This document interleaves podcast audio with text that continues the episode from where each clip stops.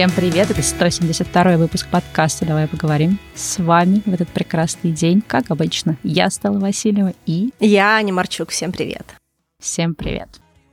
Сегодняшний выпуск, как вы уже знаете, посвящен теме креативности, и мы хотим поговорить на тему того, что вообще влияет на креативность, откуда она берется, насколько это, не знаю, врожденное какое-то качество или прерогатива только отдельных личностей, как это можно в себе развивать или вдруг нельзя. Да, но мы хотим немножечко поговорить о том, что есть какая-то такая гипотеза, какая-то такая закатанная в обществе, что креативность — это какое-то врожденное качество, и что человек либо творческий, либо нет. Я часто слышу от своих друзей, что они, ну, ты знаешь, я не творческий, творческий, поэтому я не могу сделать одно, второе, третье, четвертое, пятое. И вот эта история про то, что человек либо творческий, либо какой-то такой математического склада ума, да, как часто еще говорится. И если человек какой-то более серьезный или выбрал серьезную профессию, то он не может творить, ему это не дано, и какие-то такие вещи. Но уже очень много информации, исследований, и, в принципе, в обществе видно, что даже в очень таких технических профессиях есть люди творческие, с нестандартным мышлением, с нестандартным каким-то поведением. И мы хотим, наверное, сегодня поговорить побольше про эту креативность, про то, что ее стимулирует, как самим себя стимулировать и как это делать в разных зонах, когда мы хотим творить, когда мы хотим просто делать что-то нестандартное, в какой-нибудь, может быть, даже работе, и какие вещи позволяют нам улучшаться, развиваться, так вот Excel, да, то, что на английском называется, да, как-то вот превосходить в этой креативности. Да, и также мы хотим сегодня поговорить о том, что иногда креативность воспринимается как исключительно творческая такая область, про, не знаю, художников, может быть, писателей. Музыкантов. Музыкантов, да. Но мы хотим поговорить о том, что креативность — это не только про творчество, да, там, визуальное или какое-то еще. Это также, в принципе, про генерацию новых идей, поиски, не знаю, может быть, новых каких-то задумок, задумок для бизнеса, задумок для своей жизни, про поиск каких-то более эффективных решений, поиск нестандартных каких-то выходов из ситуации. То есть креативность как некий такой навык изобретать, придумывать новое, видеть разные способы решения одного и того же, да, видеть какие-то необычные способы. И это, по сути, некий такой soft skill, да, то, что сейчас э, в бизнесе называется. И это тот навык, который требуется людям на разных этапах. То есть это не про то, что если ты художник, то тебе нужно думать про креативность, а если, например, ты работаешь в корпорации... Менеджером среднего звена. Да, или менеджером среднего звена, что тебе это не нужно. На самом деле сейчас креативность важна для многих людей, и есть, да, много всяких тоже профессий, где требуется креативность, например, какие-нибудь IT-профессии или профессии, где нужно создавать новые приложения, новые бизнесы и так далее. Вот поэтому это будет актуально для всех. А еще мы хотим сказать, что у нас есть партнер в этом выпуске, и партнер тоже очень креативный творческий. Партнер выпуска компания Лего, которая уже 90 лет создает набор для детей и взрослых для творчества вдохновения. Ну да, а также, чтобы на время отключаться от рабочих и рутинных задач и переключаться во что-то вовлекающее, необычное, творческое, не знаю, креативное, медитативное. Мы дальше будем тоже в выпуске говорить о том, как какие-то вещи, которые, может быть, вообще не связаны с твоей основной деятельностью, влияют на креативный процесс. И также, как на это влияет, не знаю, переключение с одной деятельности на совсем другую, отличающуюся. Да, да, да.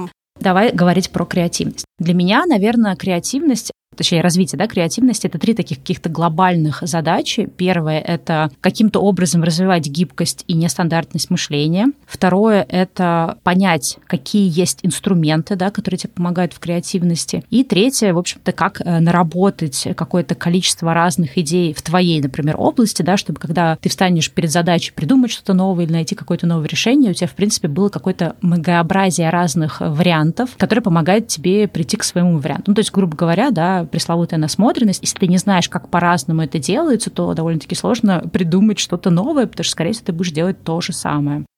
Да, и чаще всего ты будешь делать то же самое на достаточно базовом уровне, потому что обычно какие-то нестандартные решения, они привязаны к тому, что ты уже понял всю банальщину, да, уже понял какую-то обыденность чего-то, чего есть, и дальше ты даже немножечко от нее устаешь. Потому что сначала нам, конечно, в любом деле очень комфортно, когда мы понимаем азы, основы, и нам очень комфортно в том, что мы начали в чем-то разбираться. Но в какой-то момент времени нам, наоборот, хочется от этого уйти, хочется создать что-то другое, нас утомляет какая-то обыденность. И вот насмотренность или наслушанность, если мы говорим, допустим, про музыку или про какие-то аудиопродукты, она очень сильно позволяет раскачать вот эту базу и что-то такое другое увидеть, услышать и как-то себя тоже на этот уровень выкинуть, да, если так можно сказать. Я думаю, что да, вот слово насмотренность, оно такое очень такое базисное, и также, мне кажется, многие про него слышали, и часто возникает вопрос, почему, да, в вопросах креативности все с этой насмотренностью носятся. Но вот хочу как бы подробнее эту тему раскрыть. Для меня вот насмотренность, она про что? Когда ты начинаешь заниматься чем-то, каким-то новым делом, неважно, может быть, это какое-то визуальное творчество, может быть, ты там, не знаю, ищешь какие-то новые идеи для ремонта квартиры или того, там, как поменять свой стиль, и заканчивая, да, какими-то бизнес-штуками, ты приходишь в какую-то новую сферу, и у тебя, по сути, есть два варианта. Либо ты делаешь, как ты уже привык делать, да, то есть ты, ну, у тебя есть какой-то способ отработанный, и ты, в принципе, им идешь каждый раз. И это логично, да, что мы всегда выбираем то, что нам понятно и знакомо. Либо ты думаешь, хочется что-то новенькое, да, или хочется по-другому. И первое твое состояние, если у тебя нет достаточно опыта в этой области, если ты, например, знаешь, как делать это одним способом, ты такой, а как вообще придумать, да, ну, то есть откуда брать идеи? В принципе, наверное, самый частый вопрос с точки зрения креативности, да, что, типа, я, мне никогда не приходят новые идеи, я вообще не знаю, откуда их брать и как вообще их придумывать. И, ну, и поэтому, да, люди часто записывают в себя «я не креативный» и все, точка. Но на самом деле такая большая ошибка думать, что когда ты начинаешь в какой-то новой области пытаться что-то креативить, выдумывать, что, тоже, что эти идеи должны откуда-то к тебе из космоса приходить. На самом деле они приходят к тебе через какое-то время, когда у тебя как раз вот есть вот эта вот такой, не знаю, база данных из идей разных, да, то, что я говорила, вот нужно собрать разные способы. И как это работает? Допустим, если ты хочешь быть архитектором, да, наверное, на визуальном творчестве это проще приводить примеры. Ты хочешь быть архитектором, если ты не изучаешь, да, какие есть стили, если ты не ходишь и не разглядываешь дома, а как сделано это, не смотришь там, может быть, какие-то выставки, да, где известных архитекторов, то как бы у тебя нету вот этой вот, э, не знаю, как, знаете, такого какой-то вереницы идей, такого вороха, не знаю, пула идей в твоей голове. И получается, что как будто бы тебе нужно вначале загрузить большое количество вот этих картинок, да, в голову, а потом твой мозг начинает как-то эти картинки внутри слеплять, накладывать одно на другое, и отсюда появляется идея. И это требует, во-первых, большого объема вот этой информации в твоей области, да, вот этой насмотренности, а второе тоже требует какого-то времени. Ну и часто у людей просто не хватает либо желания вот эту насмотренность вырабатывать, либо нет какой-то системности, да, то есть как ее вырабатывать. И вот это на самом деле, мне кажется, ну как бы основной такой затык, понять, где брать эти идеи и как-то вот методически, да, эту насмотренность собирать, повышать, да, через изучение вот вашей, например, области.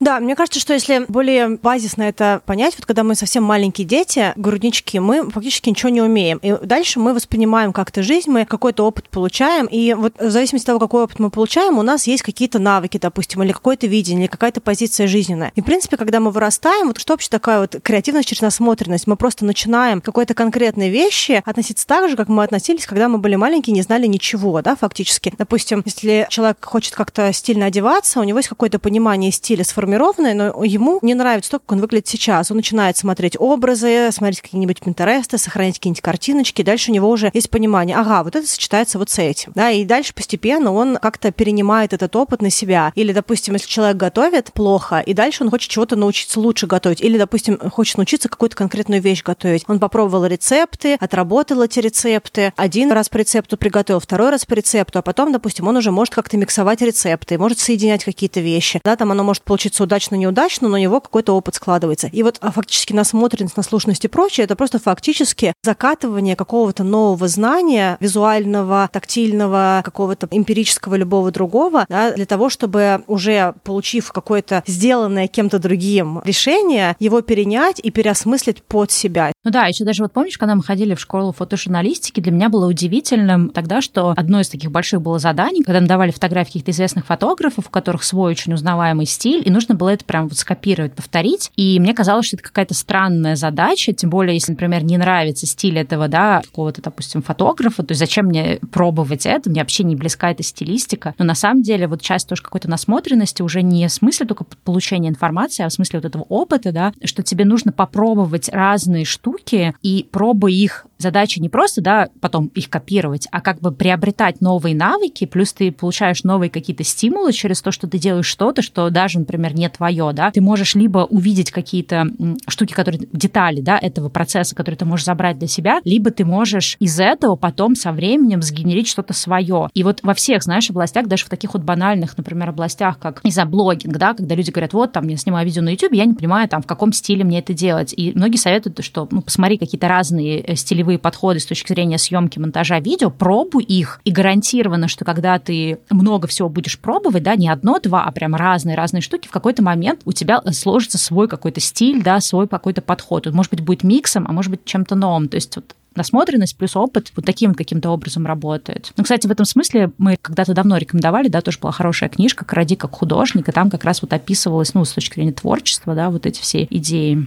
Давай немножечко поговорим, может быть, вообще про расширение навыков. И тут я хотела бы немножечко поговорить о том, как эти навыки расширяются, потому что вот один из способов улучшения в чем-то, и да, мы про это сейчас немножко говорили, про насмотренность, это когда мы, допустим, работаем в какой-то профессии, мы получаем какие-то базовые знания, потом мы понимаем, что мы от них устали, мы начинаем улучшаться, да, то есть такой вот из серии для того, чтобы узнать что-то креативное, нужно сначала много раз создать что-то такое уже кем-то созданное или какое-то базисное, какое-то обычное, да, или какое-то более рутинное, и потом, улучшаясь в профессии, человек становится мастером, да, фактически вот эти пресловутые 10 тысяч часов, что вот в каждом деле нужно 10 тысяч часов для того, чтобы стать экспертом. И вот один из способов, и мы, может быть, немножечко потом про это поговорим, но также мне кажется, что когда мы говорим про развитие креативности и каких-то навыков, есть такая контринтуитивная история, что для того, чтобы создать что-то в своем каком-то деле, иногда нужно переключиться на какое-то другое дело, заняться именно им. И в процессе какого-то абсолютно другого навыка, допустим, человек работает в корпорации, а потом такой, что-то я устал, хочу пойти на импровизацию. Вот он идет на импровизацию, и импровизация триггерит в нем что-то другое, что не дали ему никакие корпоративные тренинги, к примеру. Да? Вот почему-то он пошел, и там что-то случилось. И вот мне хотелось бы немножечко поговорить про то, что креативность это часто также получение какого-то нового навыка через новые какие-то стимулы.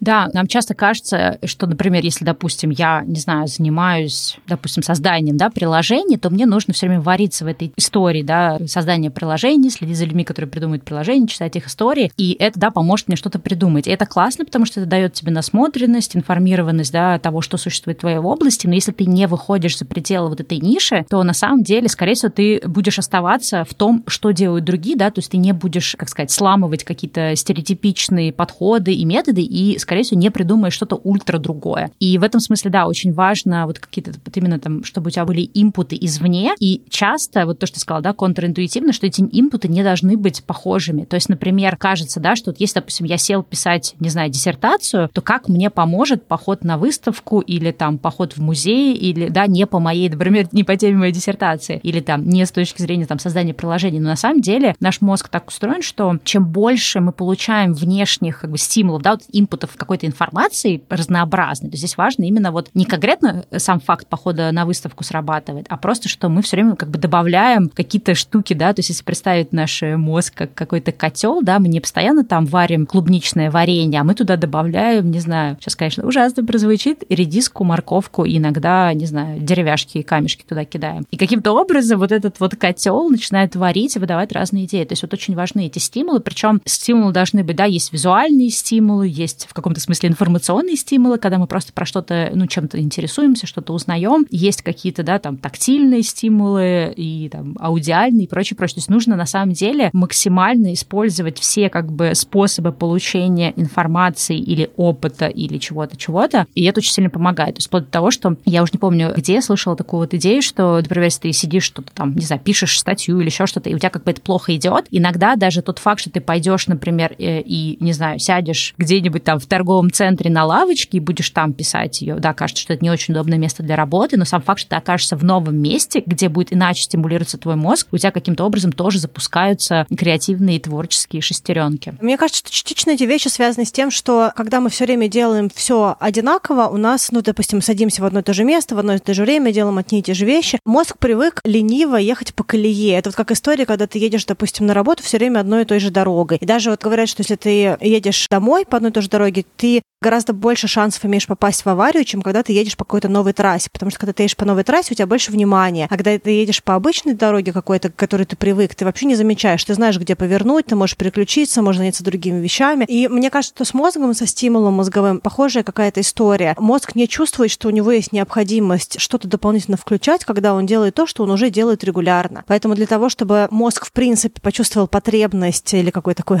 насильственный даже в какой-то степени стимуляцию, да, как бы это вот как раз когда он должен быть там, где у него нет вот этого комфорта. Ну да, рутинность, она как бы получается противоположна креативности, то есть чем больше повторяемости, однообразности, рутинности, тем меньше, да, у нас есть вот этого какого-то, знаю, ресурса для креативности, и важно вот прям, не знаю, если есть задача, да, повышать свою креативность, то есть важно постоянно менять пространство, менять какие-то способы, как ты что-то делаешь, и, наверное, один из тоже таких, да, глобальных вещей, это, например, какие-то путешествия, жизнь в другой стране, жизнь, не знаю, в другом городе, в каких-то других условиях, интеграция в какие-то другие культурные и прочие-прочие, там, не знаю, какие-то другие группы и подгруппы, субгруппы, субкультуры людей для того, чтобы, как бы, да, вот заряжаться вот этим новым. Ну, вот путешествие, да, мне кажется, если ты все время, да, там, ездишь на работу по одной дороге, у тебя нет возможности путешествовать, то, конечно, сложно в этом смысле развивать какие-то вот новые идеи такие штуки. Ну да, причем как путешествие это не всегда, да, ну, чтобы здесь не прозвучало, что нужно обязательно там ехать на конец света. Иногда путешествие это просто с палатками в лес или там на несколько дней в соседний город, да, и там что-то такое необычное поделать. То есть вот путешествие именно не как символ того, что ты едешь в какой-то пятизвездочный отель и просто там, да, одинаково проводишь время, а путешествие как такая глобальная смена точки, где ты находишься и расписание твоего дня.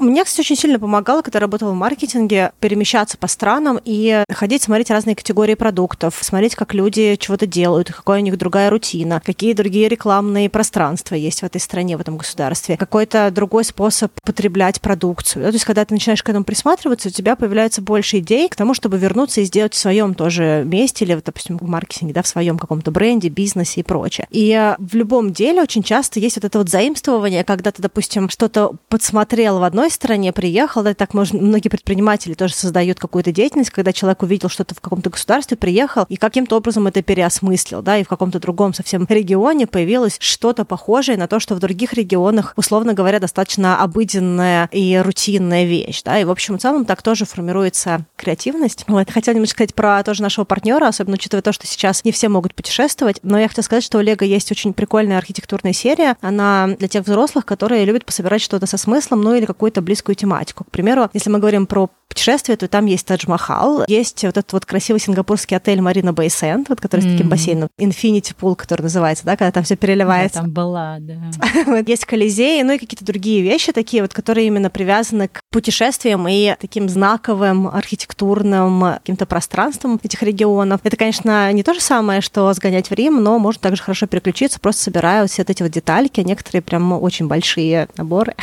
Да, я, конечно, вижу как вот такой вот тактильный опыт, потому что мы занимаемся там когнитивным трудом, а тут получается такой он более руками что-то. Но мне, конечно, сложно представить, что я бы смогла бы собрать Тадж-Махал из Лего. Как бы сильно это не развивало бы мою креативность, мне кажется, мне бы не хватило усидчивости. Блин, ну не знаю, Стал. Учитывая то, что мы в каждом выпуске практически говорим про то, что ты связала одну вещь, другую. Вот сейчас, конечно, наши слушатели не видят, но ты вяжешь, я даже не знаю, что это. Это свитер, это что, шарф? Да. Еще периодически какие-то истории, что я связала какой-то там воротник и отправила его на домашнее задание, а потом мне сказали, что нужно что-то там перевязать, я распустила все ряды, чтобы заново перевязать. Поэтому не знаю, конечно, Стелл, я думаю, что ты себя листишь, как бы, или, не знаю, наоборот, скромничаешь, да, я думаю, что тебе достаточно усидчивости для того, чтобы делать какие-то такие вещи. Но вообще поразительно, конечно, какие сейчас наборы. Какие-то вещи, они просто удивительно, что их можно собрать дома. Допустим, есть пианино, которое реально ты собираешь, и можно нажимать на клавиши и играть. Там есть такой еще типа... Ладно, из Лего? Да, да, да. Ну, Оно понятно, что это не в полный рост. Да? Ну... Полный рост это примерно год, наверное, собирать. Не знаю, я вообще не представляю. Слушай, я, кстати, думала всегда, что Лего это какие-то, ну, для детей штуки. То, что, конечно, Тадж Махал звучит как что-то там реально, что можно классно помедитировать и пособирать взрослому человеку. Я тоже, честно говоря, но потом я узнала, когда вот мы готовились тоже к выпуску, я узнала, сколько моих друзей взрослых покупает и собирает себе Лего. Особенно, допустим, те, кто фанаты каких-то фильмов, к примеру, Звездных войн. Это прям вообще особый фетиш, мне кажется. И Лего создает такие наборы, которые ребенку просто не под силу собрать. Допустим, там есть имперский шагоход, или вот те, кто на английском смотрит, есть такая штука вот в фильме, она называется AT-AT, все такое вот, я даже не знаю, как похоже на слона какой-то такой, такой девайс, ну такая станция космическая. И она почти на 7 тысяч деталей. Прикинь, 7 7 тысяч. В собранном виде она занимает пол стола, и мне кажется, ну, это явно прям не для детей. Ну, и есть серии всякие 18+. 18+, не то, что это какая-то такая вот табуированная тема, а просто это очень сложные, куча мелких деталей каких-то. Вот, ну, есть маленькие наборы но, видимо, знаешь, какой-то момент маленькие наборы уже неинтересно собирать, и хочется каких-то челленджей. Я за компанию сама пособирала бы, честно говоря. Слушай, я, кстати, пока ты говорила, да, я сейчас погуглила, э, если что-то, что меня бы, например, как-то заманило бы в Лего, я нашла карту. Она состоит, Аня, из 11 тысяч деталей. Блин, что потеряли Стеллу. Очень крутая карта. Но это для тех, кто любит путешествовать, очень прикольно, потому что, мне кажется, когда ты вот собираешь, да, по кусочкам места, где ты был, страны и регионы, да, то это, мне кажется, очень прикольно.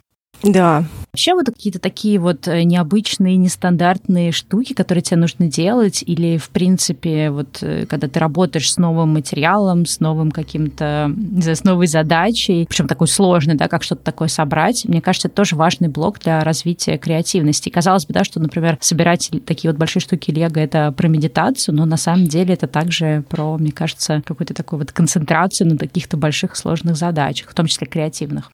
Но мне кажется, что это вот такой стимул, да, про то, что мы немножечко раньше говорили, что если человек такой либо достигаторского толка, либо, в принципе, любит какие-то челленджи, либо любит какие-то сложные задачи, то что бы он ни делал в своей жизни, неважно, это рабочая какая-то сфера, это какие-то личные навыки, в какой-то момент времени приедается какая-то точка, до которой ты дошел, и хочется двигаться дальше, хочется каких-то больше стимулов, хочется почувствовать, что ты можешь что-то сделать более, ну, условно говоря, грандиозное, какое-то более такое смелое. И вот креативность, она как раз про вот это дерзание, про то, что ты чувствуешь в себе ресурс и хочешь, то есть ты готов пойти на какой-то такой вот вызов, на что-то такое большое, нестандартное, и где-то даже создать это нестандартное, вопреки тому, что есть какой-то конформистский мир, да, который вот ожидает от тебя каких-то обычных вещей. Слушай, да, знаешь, сейчас пока вот тоже мы обсуждали, я вот подумала с точки зрения там, сбора вот этих больших каких-то девятитысячных или десятитысячных деталей, я подумала о том, что, опять же, вот одна из как бы таких штук, которая мешает креативности, это то, что мы от креативности ждем мгновенного результата или гарантированного результата, или какой-то линейности. Что я имею в виду, да, то есть мы думаем, что вот если, например, у тебя есть какой-то запас креативности, он всегда на 100% у тебя, да, это как бы кувшинчик на 100% полон, и ты просто можешь из него постоянно зачерпывать для своих проектов и идей, а оно как-то у тебя там автоматически пополняется. Но на самом деле, дальше мы тоже будем про это говорить, да, нужны вот эти отдыхи и нужны какие-то смены деятельности. И мне кажется, самая вообще такая беда для людей, которым сложно развивать креативность, они только работают, да, только занимаются какими-то серьезными вещами и не думают о том, что иногда нужно менять деятельность и включать в свою жизнь что-то несерьезное. Вот ты мне напомнила про вязание, как-то открыла ящик Пандоры, и я подумала о том, что когда я вот начинала вязать, точнее задумалась, я подумала о том, что, ой, это так много времени, мне некогда, мне нужно там то делать, видео снимать, сценарии писать, подкасты записывать, там уроки какие-то снимать. И я понимаю, что вот очень сложно иногда найти что-то, да, что как бы не про работу и как бы, да, не продуктивное, не полезное, хотя на самом деле оно как раз и помогает, вот эта вот смена деятельности помогает очень сильно развитию, в том числе креативности. И я вот вспомнила тоже как бы такой факт в, нашу, в наше обсуждение развития креативности. Сейчас немножко такой он отдаленный, но очень, мне кажется, важный. Есть некий такой культ у нас, такой вот однозадачности в обществе, и с точки зрения того, что не нужно там делать 100 дел одновременно. И особенно вот это в контексте того, что вот у тебя есть какая-то одна работа, вот ты ее сфокусируйся, сделай от начала до конца, да, и, а на другие вещи не отвлекайся. Или если у тебя там много хобби, это плохо, потому что ты там распаляешься, тут поделал, там поделал, ты уж как бы что-то одно делай, а потом будешь другим, да, когда вот эту закончишь проект, будешь заниматься другим. Но есть исследования, которые говорят, что когда у тебя такая есть много проектность, или в принципе, да, то есть ну, не всем людям хочется делать несколько работ или профессиональных, да, каких-то проектов параллельно, но когда есть вот эта смена и переключение от одного какого-то проекта или от какой-то деятельности, да, или в данном случае от работы к хобби, это на самом деле гораздо лучше. И с точки зрения креативности, как это работает? Представим, да, мне нужно там, не знаю, написать книгу. Вот я сижу, пишу, пишу книгу. В какой-то наступает какой-то затык. Я не знаю, как дальше там эту книгу писать. И я вот сижу просто, да, у меня там творческий тупик, я бьюсь об стену, но не позволяю себе как бы ни на что отвлекаться, потому что книга сама себя не напишет. Или, да, второй, например, подход. Я, может быть, пишу книгу, а тут я еще картину рисую, а там я еще, например, какие-то статьи как копирайтер пишу, а тут я еще лего собираю или, не знаю, вяжу, да, неважно. И, казалось бы, я распыляюсь, да, то есть я каждому проекту выделяю только 25% времени, ну, если грубо поделить. Но на самом деле каждый раз, когда я переключаюсь, я как раз избегаю вот этого творческого тупика. И также иногда для каких-то проектов хорошо оставить этот проект, да, чтобы он у тебя в голове как-то утресся, там появились новые идеи, появились новые мысли. То есть вот у меня это очень заметно, знаешь, с точки зрения вязания. Многие люди говорят, я вот пока один свитер не довяжу, второй не буду, потому что это плохо, надо, типа, по очереди. А я поняла, что это не совсем как бы работает для меня. Допустим, я вяжу-вяжу один свитер, а мне начинает от него тошнить. Я его отложила ненадолго. Или, например, я не знаю, как там что-то сделать технически. Я его отложила и параллельно делаю что-то другое. Но э, параллельно с этим могу там изучать новую информацию, которая, допустим, даст мне ответы на вопрос, как тот первый свитер довязать и так далее. И вот, вот эти вот переключения, есть даже такой термин, он называется slow motion multitasking. То есть это не когда ты одновременно и записываешь подкаст, и вяжешь, и статью пишешь, а когда ты какими-то большими такими крупными блоками переключаешься. И вот это как раз стимулирует продуктивность. То есть, условно говоря, ты утром поработал, потом пошел, не знаю, на выставку, потом повязал, потом там, не знаю, книгу пописал, потом еще раз поработал. И вот так получается, что у тебя будет более творческая работа и менее рутинные какие-то решения. Слушай, я хотела тебе рассказать как раз к вопросу о наполняемости сосуда. Я тут слушала вчера подкаст четырех девчонок, и я так смеялась. Там был момент, когда они говорят, а за что вы в своей жизни хотите извиниться? И девушка она такая говорит, за то, что я не женщина-сосуд. Женщина-сосуд — это женщина, которая должна всех наполнять.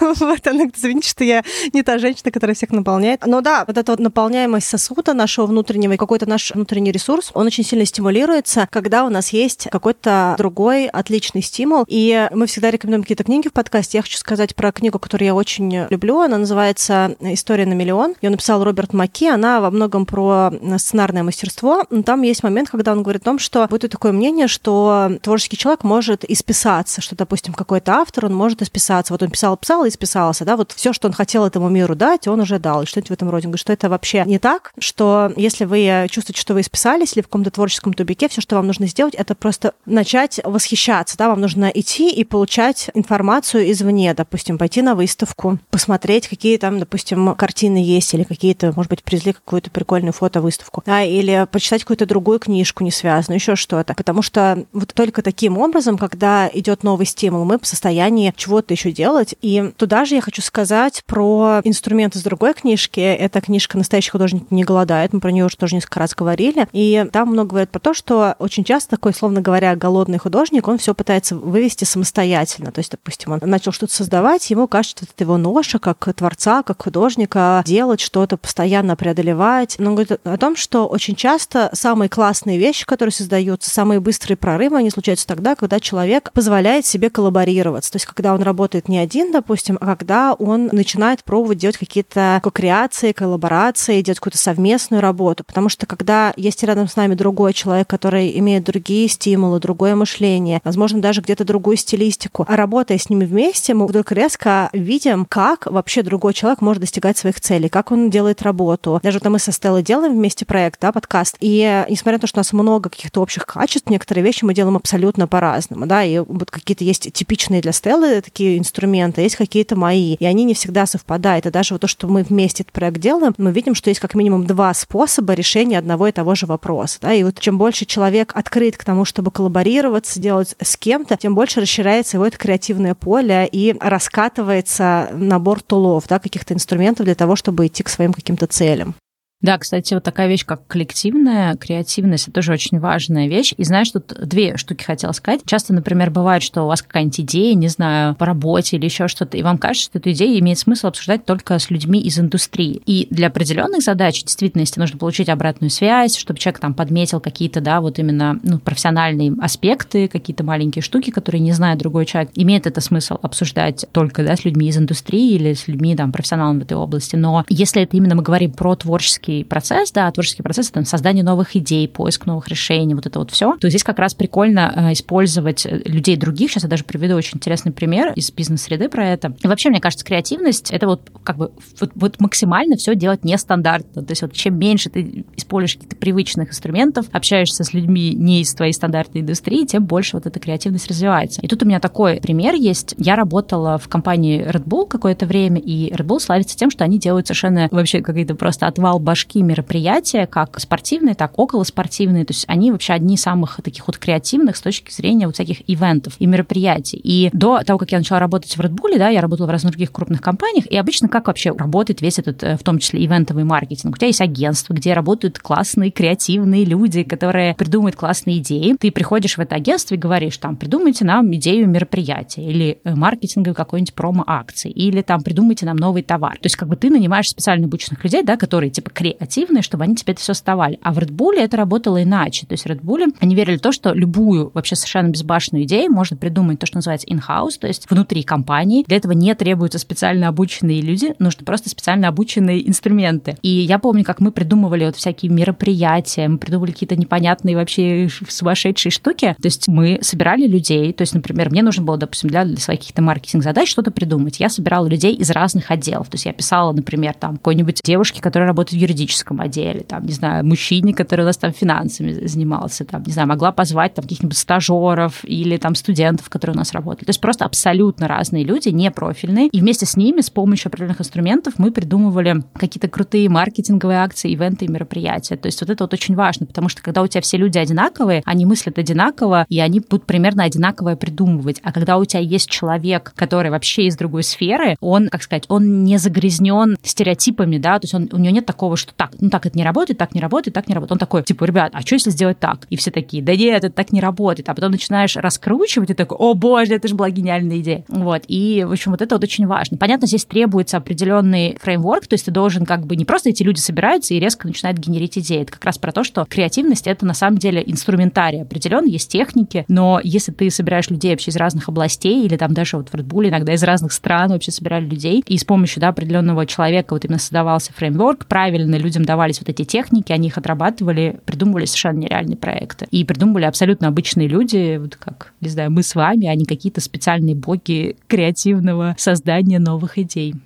Да, но в принципе у нас тоже похожие вещи были. Были какие-то бренд-дни, и мы обычно на эти бренд-дни, и мы, и агентство наше креативное, и куча других людей готовили кучу презентаций, потому что было важно, чтобы все те люди, которые приходят на этот бренд-день, они были хорошо осведомлены о том, что происходит с бизнесом, что происходит с портфелем, и не создавали банальных решений, потому что когда ты, допустим, делаешь какой-то не самый классный бриф, ты рассылаешь его по агентствам, ты получаешь приблизительно 10 одинаковых идей, и они обычно все уровни такого, ну, самого очевидного, да, условно говоря, потому потому что и бриф как бы, ну, такой под... Собери 10 крышек, да, и получи майку в подарок. Ну, много, знаешь, каких-то таких, да, вещей, ну, как бы, ну, допустим, у нас там был проект для мамочек, и мы получили там 10 предложений с богом Шивом многоруким, допустим, да, потому что, ну, как бы это какая-то такая вещь, это не значит, что там люди как-то плохо поработали, просто... То, что лежит на поверхности. Да, да, когда он не погружен в тему, он предлагает решения, которые тоже не погружены в тему, условно говоря, да, и для того, чтобы на каких-то этих бренд-днях или каких-то брейнстормах и прочее можно было предложить какой-то следующий следующий уровень, для этого нужно пройти всю базу. И вот один из инструментов, допустим, в бренд-не, это то, что ты просто людей приглашаешь, и ты их очень детально брифуешь, чтобы они видели, какие компании до этого делали, что, какие результаты были, какой бренд, как про него говорят, много-много информации. И тогда люди уже в своей голове отметают все какие-то прошлые или какие-то там базовые решения. Про брейнсторм, про такой достаточно засаленный инструмент, если так можно сказать, из маркетинга тоже хочу сказать.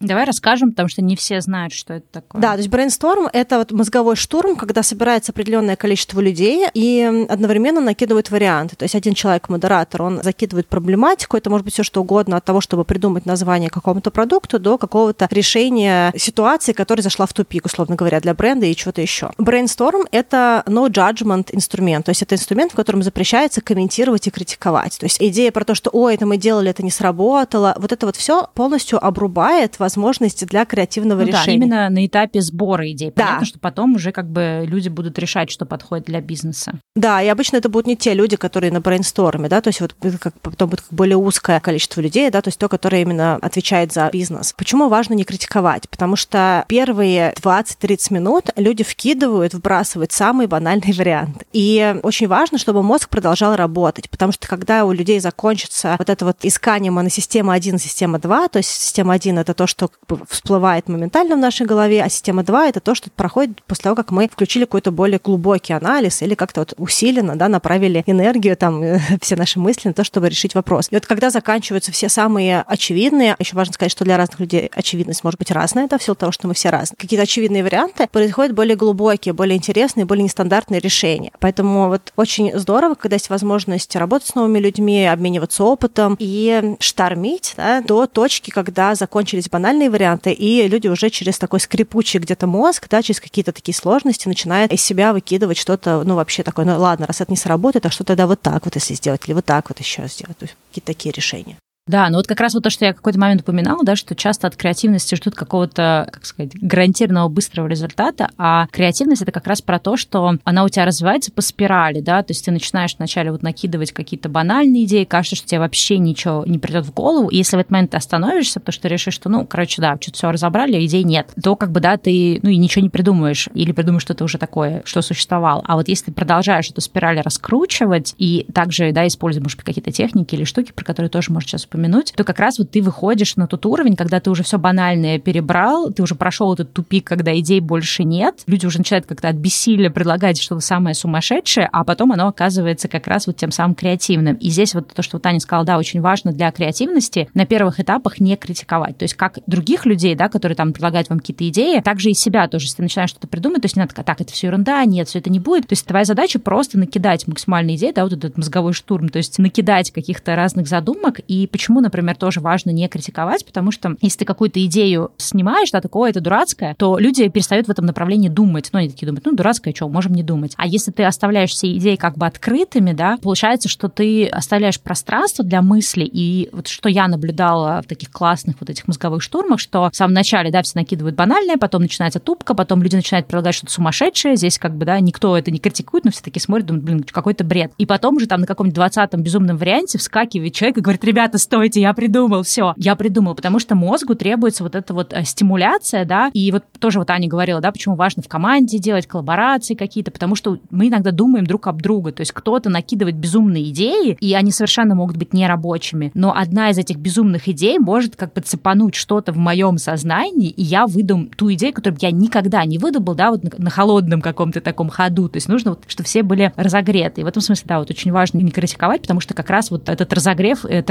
тормозится и остужается тем, что люди начинают обсуждать идеи на этапе, когда они только накидываются. И здесь вот в креативности важнее продолжать накидывать вместо того, чтобы... То есть как бы здесь важно не зацикливаться на каждой идее, а обсуждать, а продолжать накидывать до тех пор, пока какая-то классная идея не появится. Да, но я хочу еще потом подробнее про критику сказать, а я хотела бы дать еще один быстрый инструмент. Это инструмент из, опять-таки, книжки Роберта Маки «История на миллион», где он говорит про хороший сценарий, и он говорит про то, что часто сценаристы для того, чтобы убедиться в том, что у них классный сценарий, просто дают его большому количеству людей на почитать, и большинство людей также и говорит, ну, классно, все здорово, все классно, и человек получает такой фактически средненький сценарий, потому что, ну, мало кто готов говорить человеку в лицо, ты знаешь, что это какая-то банальщина, видели много раз, а то, что реально делает хороший сценарий, он такой инструмент инструмент предложил. Он говорит о том, что очень часто какие-то нестандартные классные решения, они приходят ситуационно и уходят. Допустим, какой-то момент для фильма классный или какая-то супер классная цитата, которую потом можно было бы куда-то вернуть. И вот он говорит, то, что делают хорошие сценаристы, они вот эти вот все микромоменты, они их собирают. Но он там предлагает это делать в виде карточек, ну, таких вот индекс картс, да, то есть какие-то такие карточки, которые ты вот можешь вытащить, да, и разложить на столе, такие бумажечки, картонки. Но, в принципе, это можно делать и в виде списка, и в виде поститов, и в виде каких-то других инструментов с каким-то ключевыми словами. Смысл в том, что вот эти вот классные решения, они к нам приходят вообще в абсолютно рандомный момент жизни. То есть человек может заказывать какой-то бургер, и вдруг ему приходит офигенный момент для фильма или какая-то классная цитата. И в этот момент вообще как бы где цитата для фильма и где то, что ты пришел взять бургер, допустим, где-нибудь на трассе. Но именно вот эти вот моменты, они важны для сохранения, потому что именно они нестандартны, и именно они потом делают офигенные сценарии.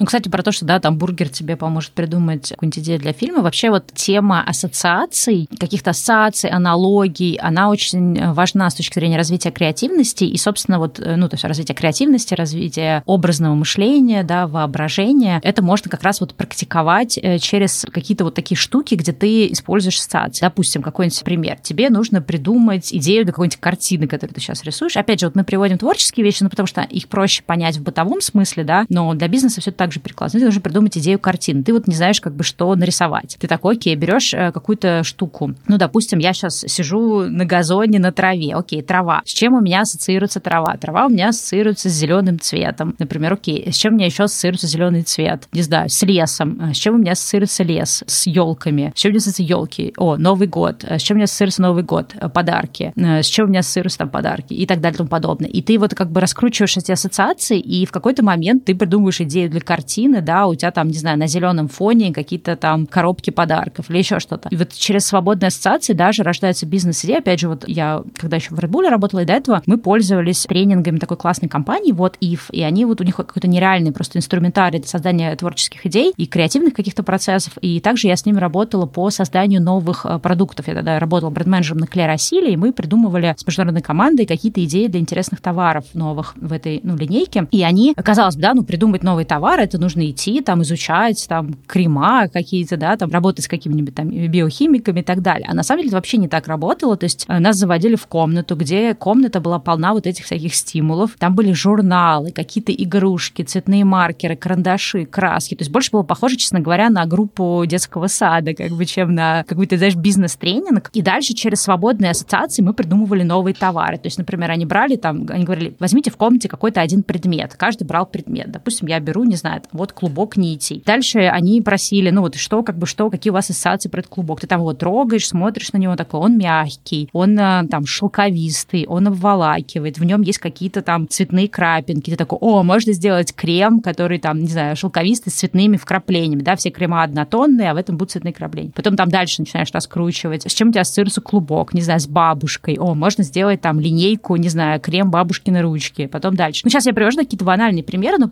ты вот как бы вот просто через какие-то свободные ассоциации у тебя в руках клубок, а ты придумываешь товары для ухода за лицом. То есть на самом деле вот эти вот ассоциации, это очень крутая тема. И можно прям, ну, тренироваться, там, поискать, в принципе, в интернете очень много вот этих техник. Я думаю, что мы сегодня уже не успеем про них поговорить, может, когда сделаем отдельный выпуск, прям всякие такие вот техники для генерации идей, да, для вот этого креативного процесса и всякого разного. Я, наверное, приложу какие-нибудь статьи или там, не знаю, есть тоже прикольный вебинар для тех, кто занимается иллюстрацией или рисует, или дизайном, тоже как вот через свободные ассоциации придумать идеи. Они там, у них там было классное задание, когда ты сидишь за столом, ты просто берешь одну какую-то вещь, которая у тебя есть на столе, вот что у тебя есть. Вот у меня, например, не знаю, сим-карта, к примеру. Ты кладешь ее на бумажку, и вокруг этой сим-карты тебе нужно нарисовать какой-то рисуночек. То есть ты интегрируешь эту сим-карту в часть рисуночка. И они тоже приводили пример, что есть какие-то рекламные макеты, где это используют. То есть ты через свободные ассоциации, через работу с какими-то посторонними предметами как бы тренируешь вот именно свой мозг. То есть идея про то, что ты каким-то образом этими внешними стимулами э, раскочегариваешь свое сознание, и да, это очень круто. И еще один, наверное, тоже как последний инструмент, сюда же в топку кину, то, что помогает развивать воображение, например, когда вы едете там в общественном транспорте или сидите в очереди или в кафе, посмотрите на какого-нибудь человека и придумайте про него какую-нибудь сумасшедшую историю. Это тоже, на самом деле, помогает развивать воображение, когда вы вот именно как бы вы работаете выдумательной частью вашего мозга. То есть если вы никогда не используете такую какую-то... Это какая-то в каком-то смысле какая-то детская да, часть нас, когда мы начинаем это отсеивать, типа, ну что, я дурак какой-то, ребенок сидеть тут придумывать истории про других людей, или там, не знаю,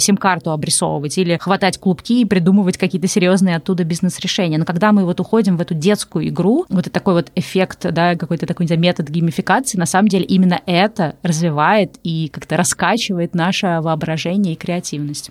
Но надо сказать, что на серьезных щах очень сложно делать это упражнение, и вообще в нем очень много неловкости, даже когда ты делаешь это один на один, да, то есть когда тебя нет зрителей, и тебе не нужно это сказать вслух. Просто когда ты едешь, и вдруг ты вспоминаешь про какие-то такие упражнения, ты думаешь, блин, ну что я дурак, что ли? Чем я буду это делать? То есть, ой, что-то не хочу. Или вот просто даже какая-то такая, ой, что-то я сейчас не хочу, ладно, потом. Упражнение звучит клевым, но как-то в другой момент обязательно сяду. Ну, не для меня и не сейчас, да. Да, но эти все отговорки мы все знаем, особенно когда мы очень уставшие, и когда у нас абсолютно закатанный мозг, ты работаешь какой-нибудь 14 часов подряд, и какая-нибудь третья, четвертая неделя с командировкой. Ну, в общем, короче, много всего, что может утомлять. Но реально очень классно, когда мы все-таки позволяем себе немножечко дурачиться, потому что креативность — это вот такой beginner's mind, да, то есть такой как бы мозг новичка. И ну, то есть поэтому много говорит кофаундер Pixar в своей книжке Эд Кэтмол. Книжка называется «Корпорация гениев», или если вы читаете на английском «Creativity Incorporated», то есть Creativity, запятая Inc., про то, что очень часто люди теряют этот навык, который есть у предпринимателей, делать что-то вот с таким открытым сознанием, а креативность — это часто именно это открытое сознание, когда тебе нечего терять, ты еще только на стартовом пути, поэтому все идет, да, то есть нет никакого ни стыда, ни позора, ни страха провала, ты просто все пробуешь, делаешь, и вот на этом как бы чистом листе, да, что-то случается. Я также хочу сказать, что очень сложно все это делать, когда мы реально не спим неделями, и мозг просто не находит в себе ресурса для того, чтобы что-то создать создавать, он может делать только рутинную машинальную какую-то деятельность. Да? То есть, когда мы не берем паузы, не выдыхаем, мы много, особенно в последнее время с Стеллой говорим про самосострадание, про отдых, какие-то другие вещи, наверное, еще будем говорить, потому что у нас у обеих с этим плоховато. Но то, что важно помнить, и в книжках Максима Дорофеева много есть про отдых, важно помнить, что чем больше мы устали, тем более простую, фактически очевидную, рутинную, как называется, рефлекторную деятельность, да, мы мы можем создавать, и никакой креативности не может идти речь, когда мы не отдыхаем. Поэтому то, что супер важно, это останавливаться, это даже замирать. И вообще, помимо того, что у нас может не быть ресурса, спешка часто не самый лучший напарник креативности, потому что креативные вещи, они распаковываются поступательно, да, то есть нельзя просто сесть и быренько креативно сделать за 30-секундную рекламную паузу, там что-нибудь еще, да, то есть это нестандартное решение, они приходят на моменты часто пауз, да, то есть есть какой-то набор или какие-то есть какая-то креативная история, которая приходит через стимул, но часто она приходит, когда как раз нет стимула, да, когда вот абсолютный покой, и вот поиск какого-то нестандартного решения в каком-то болезненном вопросе, если мы сейчас говорим не про творчество как таковое творчество, да, как профессия какого-то творческого человека, а вот именно когда нужно найти нестандартное решение бизнес-задачи, допустим, или когда у нас затык с каким-то решением по дому или чем-то еще. Вот если мы отдыхаем, если мы позволяем себе вот переключиться, то тогда мозг реально может выдохнуть и подкинуть нам ответ на какие-то наши сложные страдальческие задачи, которые никак не решаются. Да, потому что мы часто думаем, что для того, чтобы быть продуктивным, нужно постоянно работать, для того, чтобы нужно быть креативным, нужно сидеть и натужно думать, но я думаю, что все знают, что как бы классные какие-то неожиданные идеи приходят тебе то в душе, то на прогулке, то еще где-то, то есть они как-то придумываются, когда ты как бы как раз в таком, э, ты не сфокусирован на какой-то работе. Именно поэтому очень важен отдых и важно именно как-то, да, какие-то делать передышки, то есть давать мозгу возможность отдохнуть и как раз за это время все придумать. Здесь, правда, единственное, есть такая проблема, как то, что мы часто делаем отдых через залипание в телефоне, а это, к сожалению, не создает пространство для креативности. То есть это как раз отнимает те самые ресурсы. То есть нужна какая-то такая деятельность, какая-то такая активность, которая более такая медитативная или в которой нет вот этих информационных потоков, да, для того, чтобы, ну, как сказать, давать пространство для рождения каких-то творческих или креативных идей. Ну, кстати, для этой вещи, опять-таки, подходит наш партнер наборы Лего. Я даже говорила с другом, который очень много покупает наборов, и он сказал, что ребенок, дошкольник, его ребенок очень любит играть с этими наборами, но у него нет нисколько усердия, как сказать, терпения, другое слово, усидчивости, да, усидчивости собирать это все. Но он хочет в это играть. И в итоге мой друг сам садится после какого-то, не знаю, там, длинного дня, где у него миллион созвонов. За ребенка собирает. Ну, он собирает, да, потому что ребенок долго не собирает, он может либо подключиться и отключиться, да, там какой-нибудь, не знаю, набор на 2000 деталей. Понятно, что там какой-нибудь, не знаю, пятилетний ребенок, он очень быстро выйдет из этой активности именно по сбору. К тому же сейчас многие наборы супер крутые, да, то есть когда мы были маленькие, знаешь, там типа какой-нибудь домик деревца, да, который там складывался из пяти там каких-то деталек. Когда мы были маленькие, не было лего, у меня был металлический конструктор такой, знаешь, с дырочками, такие были металлические алюминиевые штучки, и была отверточка и гаечка. У меня была лего. И даже были клевые эти человечки продвинутая ты, Аня. Но реально, как бы сейчас вообще все это на другом уровне, и наборы вообще на другом уровне, и многие дети, не все наборы могут сами собрать, но особенно, которые, мы говорим про маленьких детей, каких-то дошкольников, да, и для них собирает родитель. И вот мой друг говорит, что он там купил ребенку Хогвартс, а там типа там типа, какой-то замок Хогвартс, а он а там что-то типа, не помню, типа, на 6, что ли, тысяч деталей. Ну, в общем, короче, какой-то супер большой. И он такой, я сижу, собираю это сам, чтобы потом он сидел и играл в это все. Вот. Но он также сказал, что это супер медитативное занятие, и как раз вот когда очень много работы, когда нужно переключить мозг, или когда ты сидел там, лобал какую-то 18-ю презентацию, был на каких-то бизнес-митингах, которые там вообще супер утомительные. Очень классно переключиться в другую активность, ну и вот там что-то такое пособирать, что это как-то супер ослабляет мозг, и как раз это вот супер классная альтернатива залипанию в каких-то девайсах, да, если так листать инстаграмчик, знаешь, там на инерции. В общем, мы вам, мне кажется, достаточно много сегодня рассказывали про эти наборы. Мне аж самой захотелось собрать. Что со мной редко бывает, потому что меня, я как тот ребенок, у которого не хватит силы. Знаешь, я из тех людей, кто если там что-то у меня там какая-нибудь одна эта деталька не туда встанет, я просто разрушу все, потому что мне не хватает именно терпения. Но, в общем, мы сегодня достаточно много рассказывали про эти наборы, прям самой захотелось что-то такое большое и мощное. Поэтому, если в связи с предстоящим праздником, например, 23 февраля грядет, если вдруг вы дарите какие-то подарки, то подумайте о таком необычном и креативном и классном подарке. Ну, кстати, там, правда, могут быть классные подарки. Допустим, там есть мотоциклы типа BMW, есть Бэтмобиль, особенно для тех, кто любит э, всякие то штуки, знаешь, типа вселенные DC или Marvel. Вот есть Феррари. Ну, есть куча всяких штук для Звездных войн. Можно собрать даже себе достаточно большого R2-D2, вот этого смешного, до которого ты ездил там и говорил, знаешь, там, типа. Вот. В общем, короче, да, мне кажется, что это такой очень необычный... Ну, да, какие-то тематические, да, какие-то штуки. Если у человека особенно есть какой-то интерес, то прям классный тематический подарок. Ну да, да, просто обычно обычно все знают про своих, там, допустим, партнеров, какой у них краш, да, то есть на какие-то вот такие вот тематические штуки, и там как раз много таких всяких интересных наборов э, и серий. Ну вот, ну, поэтому, да, хороший подарок на 23 февраля однозначно лучше, чем какой-нибудь какая-нибудь кружка или носки, ну или что там обычно дарится, в общем, да. Ну, кстати, вот в пику разговора о том, что нужно обязательно создавать такое пространство, да, отдыха, где вы не с гаджетом, а, знаешь, вот есть э, классная, кстати, книга, она называется «Разреши себе скучать». Она как раз про то, что нужно искать способы создавать такое пространство, где мы как будто бы, да, вот ничем не заняты. И вы знаешь, как в те времена, когда не было телефонов, когда ты такой сидишь, скучаешь и думаешь, чем тебе заняться. И вот там как раз тоже в этой книге описывается о том, важность вот этого времени, когда мы заняты каким-то очень простым занятием, почему я люблю вот все эти там, не знаю, ухаживать за домашними растениями, там, вязать, еще что-то, потому что это какая-то вот такая простая активность, неважно, может быть, кто-то там лего будет собирать, может, кто-то будет какие-то картины каким-то, да, вот этим квадратиком рисовать, еще что-то. То есть любая активность, которая очень сильно отличается от вашей основной деятельности, которая такая простая, примитивная, условно говоря, руками, да, активность, а когда вы Моторика, даете... которая вас стимулирует. Да, моторика да. тоже, или любое вообще состояние, где вы не загружаете свой мозг, оно очень, э, ну, как бы, как раз э, создает эти возможности для креативности. И как бы, да, мы классно сегодня обсуждали, как тренировать креативность, но если вы не даете мозгу вот это вот время поскучать, да, поскучать за информацией, поскучать за какими-то знаниями, за какими-то новыми потоками информации, то как бы вы как бы лишаете вот этого пространства. И вот в книге тоже было про это прикольно написано. Оставлю ссылку и на автора тоже этой книги.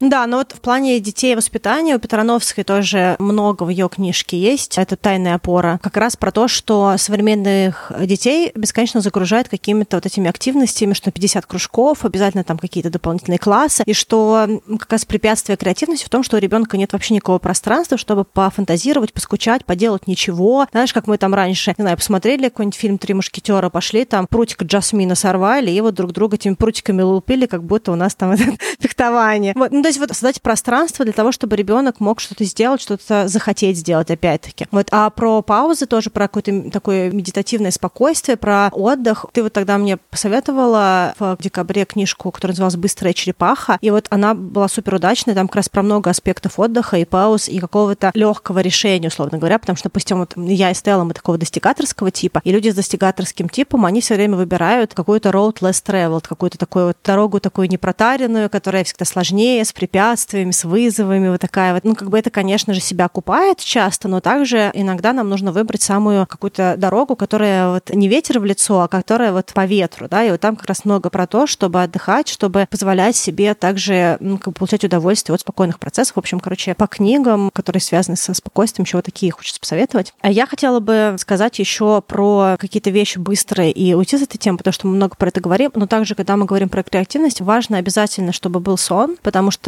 сон — это ключевой фактор для того, чтобы мозг вообще, в принципе, нормально функционировал. И также физическая активность. И физическая активность, она прям очень плотно связана с мозговой деятельностью, поэтому если у нас только загружается мозг, но никогда не загружается тело, то нам будет гораздо сложнее искать какие-то нестандартные решения. И также совместная часть движения и мозг очень классно работает. Допустим, для меня, когда я в каком-то тупике, но мне нужно найти какое-то решение ситуации, в которой я никак не могу выйти, ну, как бы это могут быть какие-то супер банальные вещи, серии, что там я жду какой-нибудь, не знаю, там, решение вопроса в Канаде, а он не решается. Я что-то все попробовала, что могла, и что-то нет какого-то решения. Я привыкла, что я как-то проактивно, да, там, с чувством контроля какие-то решаю. Да? Или какие-то более сложные вопросы, которые прям такие бизнесовые, которые нужно прям как-то сказать какой-то подход нестандартный. То, что я часто делаю, я просто выхожу гулять, просто идти. И вот очень часто я заметила, что у меня какие-то решения приходят тогда, когда я двигаюсь, то есть когда я физически иду, и мне очень комфортно. Даже когда начинается какой-то сложный разговор, если я в этот момент начинаю что-то крутить в руках, чего-то там, не знаю, рисовать на полях, то есть вот какая-то любая другая там деятельность, связанная с пальчиками, с руками, с хождением, она очень сильно стимулирует у меня решение каких-то сложных, нестандартных там, каких-то вопросов. Поэтому просто чтобы это убрать, мне кажется, выпуск был бы неполным, если мы про это не сказали, потому что люди, которые достигаторы или которые работают в корпорациях или любят перерабатывать или спать ненормированно, они сокращают свои возможности для креативного потока естественным образом, просто потому что это что-то, что тормозит такой вот свободный полет сознания. Да, ну, на самом деле, я думаю, что когда-нибудь надо сделать все-таки отдельный выпуск, поговорить про разных э, такие интересные техники и методики для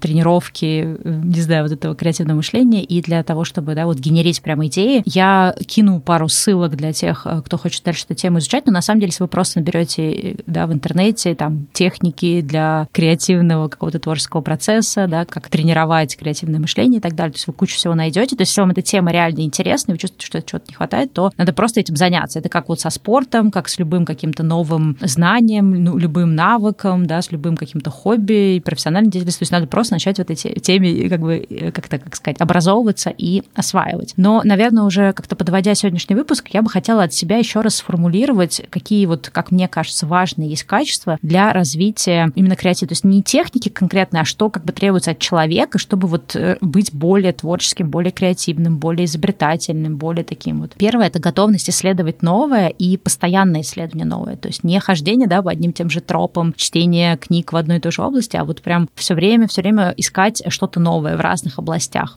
чтобы постоянно был новый этот стимул. А второе — это интересоваться тем, чего ты не знаешь. То есть если есть какие-то способы, методы, подходы, которые вот тебе издалека кажутся не очень интересными, иногда для вот развития креативности здорово немножко узнавать и про то, что ты еще не знаешь, какие-то области, которые, может быть, немножко какие-то другие, да, может быть, какие-то точки зрения иные. Потому что когда ты пробуешь не то, как ты делаешь обычно, да, то это как раз и развивает в нас. Отсюда вытекает обязательно, в общем-то, бороться со стереотипами, которые есть в нашей голове, уходить, да, от каких-то таких вот привычных взглядов, каких-то вот статусов кво и всего. То есть это вот уход от рутины, от стандартного подхода, повторения одного и того же по кругу. Это вот, в общем, то, что требуется да, для развития креативности. Если мы все время думаем, что мы все знаем, и мы знаем, как лучше, и никогда не, да, не, не, не смотрим, как это делают другие, не пробуем понять точки других людей, то как раз это тоже очень сильно блокирует нашу креативность. Следующее, да, то, что мы говорили, ну вот, а я уже не буду, да, повторять, но, в общем, да, сон — это все вот очень важно. И вообще, в принципе, отдых и время без потребления информации. То есть как мы все не любили, да, в каждый момент с Аней, например, слушать какую-то книгу, не знаю, подкаст, лекцию, но иногда нужно прям для, в моем случае это насильно, да, создавать время, когда ты идешь гулять с собакой и не берешь там никакие гаджеты, и прям тебе скучно, и при этом твой мозг как раз начинает работать именно над каким-то творчеством. Практически невротическая тревога от того, что ты в этот момент не получаешь никакой информации. Да, очень скучно, да. Мне, например, сейчас сложно, когда я что-то не слушаю, но это очень полезно для вот запуска каких-то таких творческих процессов. Вот. Ну и вообще, в принципе, даже если ты домосед, как, например, я, все равно очень важно ходить в какие-то новые места, получать какую-то новую вот эту вот сенсорную информацию, ходить в разные места, это прям очень-очень важно. Ну, в принципе, выходить из дома, как сильно бы этого не хотелось. Вот. И также как бы постоянно проверять, не пытаюсь ли я все время идти автоматически по накатанной, а пробую ли я какие-то новые подходы. То есть это прям какая-то такая привычка, которую нужно развивать в себе. Да, я не буду повторять то, что сказала Стелла, я совсем согласна. То, что я хотела бы сказать, это первое. Мы начали говорить про критику, что очень важно не критиковать других, и про то, что критика — это тормоз для креативности. Я также хотела сказать, что самокритика — это еще больше тормоз для креативности, и что то, что я вижу по людям, которые боятся сделать что-то свое, особенно, вот, допустим, если мы говорим про какие-то вещи, даже супер банальные, как вот Стеллина хобби вязания, да, что есть люди, которые бесконечно что-то вяжут по каким-то лекалам, по каким-то там э, техникам других других людей, но никогда не решаются сделать что-то свое, хотя они уже достаточно много связали разных других вещей. В принципе, мозг готов к тому, чтобы сделать что-то свое. И здесь в основном причина как раз в том, что есть самобичевание, есть самокритика, и вот это вот закатанное убеждение какое-то, да, что там либо я не творческий, что у меня не получится, что да куда мне там, я тут не бог какой-то творческий, который может тут создавать. То есть очень много мешающих росту креативности и дерзанию каких-то убеждений и голоса, да, какого-то чата ментора, да, то, что на английском называется, да, какой-то такой вот человек, который бесконечно что-то шепчет нам под руку и мешает действовать. И вот, опять-таки, возвращаясь к книжке, это Кэтмала, которая вот Creativity Incorporated, он говорит про то, что очень часто есть страх этой ошибки, того, что не получится или получится плохо, и что две вещи, которые часто идут вместе с провалом, это само по себе создание чего-то нового, но также это гарантированное поражение. И вот то, что происходит с людьми, они очень часто стараются избежать поражения. И вот он сказал, что любое новосозданное какое-то событие, решение, вещь, это неизбежное следствие. Да? То есть если мы хотим что-то создать нестандартное, то провал — это неизбежное следствие создания чего-то нового, потому что если никогда ничего не проваливать, то никогда не будет ничего уникального. Да? То есть вот как бы просто будешь делать все время по одним и тем же лекалам, да, и вот он у тебя будет одни и те же какие-нибудь шарфики, там что-то. Вот. И, знаешь, даже такая была классная фраза, что старание избежать поражения ведет к поражению. Да? Поэтому вот если мы говорим про критику, то самое лучшее, что вы можете для себя сделать на пути креативности, это не критиковать себя, да, и вот как вот в этом брейнсторме, про который мы говорили, да, когда просто все накидывают идеи, просто пробуйте что-то делать, хотите экспериментировать с едой, экспериментируйте, хотите создать какую-то новую кофточку, шарфик, не знаю, брючки, что там угодно, что если там вяжете, сделайте. Если вы хотите попробовать сделать новый какой-то проект, вы работаете в каком-то маркетинге или где-то в бизнесе каком-то, попробуйте сделать какую-то, не знаю, там акцию, не знаю, все что угодно, нестандартную брошюрку. Ну, то есть это абсолютно не важно. Важно попробовать делать что-то другое, и важно быть готовым к тому, что это может не случиться. Это может быть провалом, да, вы можете облажаться, и, скорее всего, с высокой вероятностью где-то вы действительно облажаетесь, но когда вы облажаетесь, вы уже будете знать чуть больше, да, то есть вы будете уже не на уровне «я ничего не знаю, я никогда ничего не делал». И там даже такая была прикольная фраза, что люди считают, что критика — это супер важно, но вообще как бы критика работ несложная, и подчас даже минимальная криво-косо сделанная работа, она гораздо более ценная для человека, чем критика какая-то со стороны. В общем, короче, мое такое вот послание, когда мы говорим про креативность, это самое главное просто пробовать делать, отключить болтуна своего внутреннего, отключить какой-то этот голос критикующий, постараться убрать изнутри вот этот вот страх пораженческий, просто попробовать сделать что-то свое, в общем-то, не осуждать сами себя. Вот такой длинный монолог. Вот это, мне кажется, очень важно. Да, кстати, вот это тоже очень важная штука. Сказала про то, что действительно очень часто страх провала блокирует любую какую-то креативность, изобретательность, да, какие-то новые способы, потому что нам проще пойти по старому пути, даже если он нас не устраивает, но только бы не провалиться, да, только бы не совершить ошибку. В общем, желаем всем не бояться делать ошибки, потому что это все опыт, и креативность опытом тоже нарабатывается. Нельзя просто придумывать, но не пробовать, да, вещи. То есть только пробуя разные, ты придумываешь какие-то новые новые, более классные и улучшаешь свои идеи. Поэтому желаем всем смелости в том, чтобы пробовать, не бояться нового и экспериментировать. Всех обнимаем, создавайте, творите, рассказывайте нам про ваше творчество и услышимся с вами через неделю. Всем пока. Пока-пока. So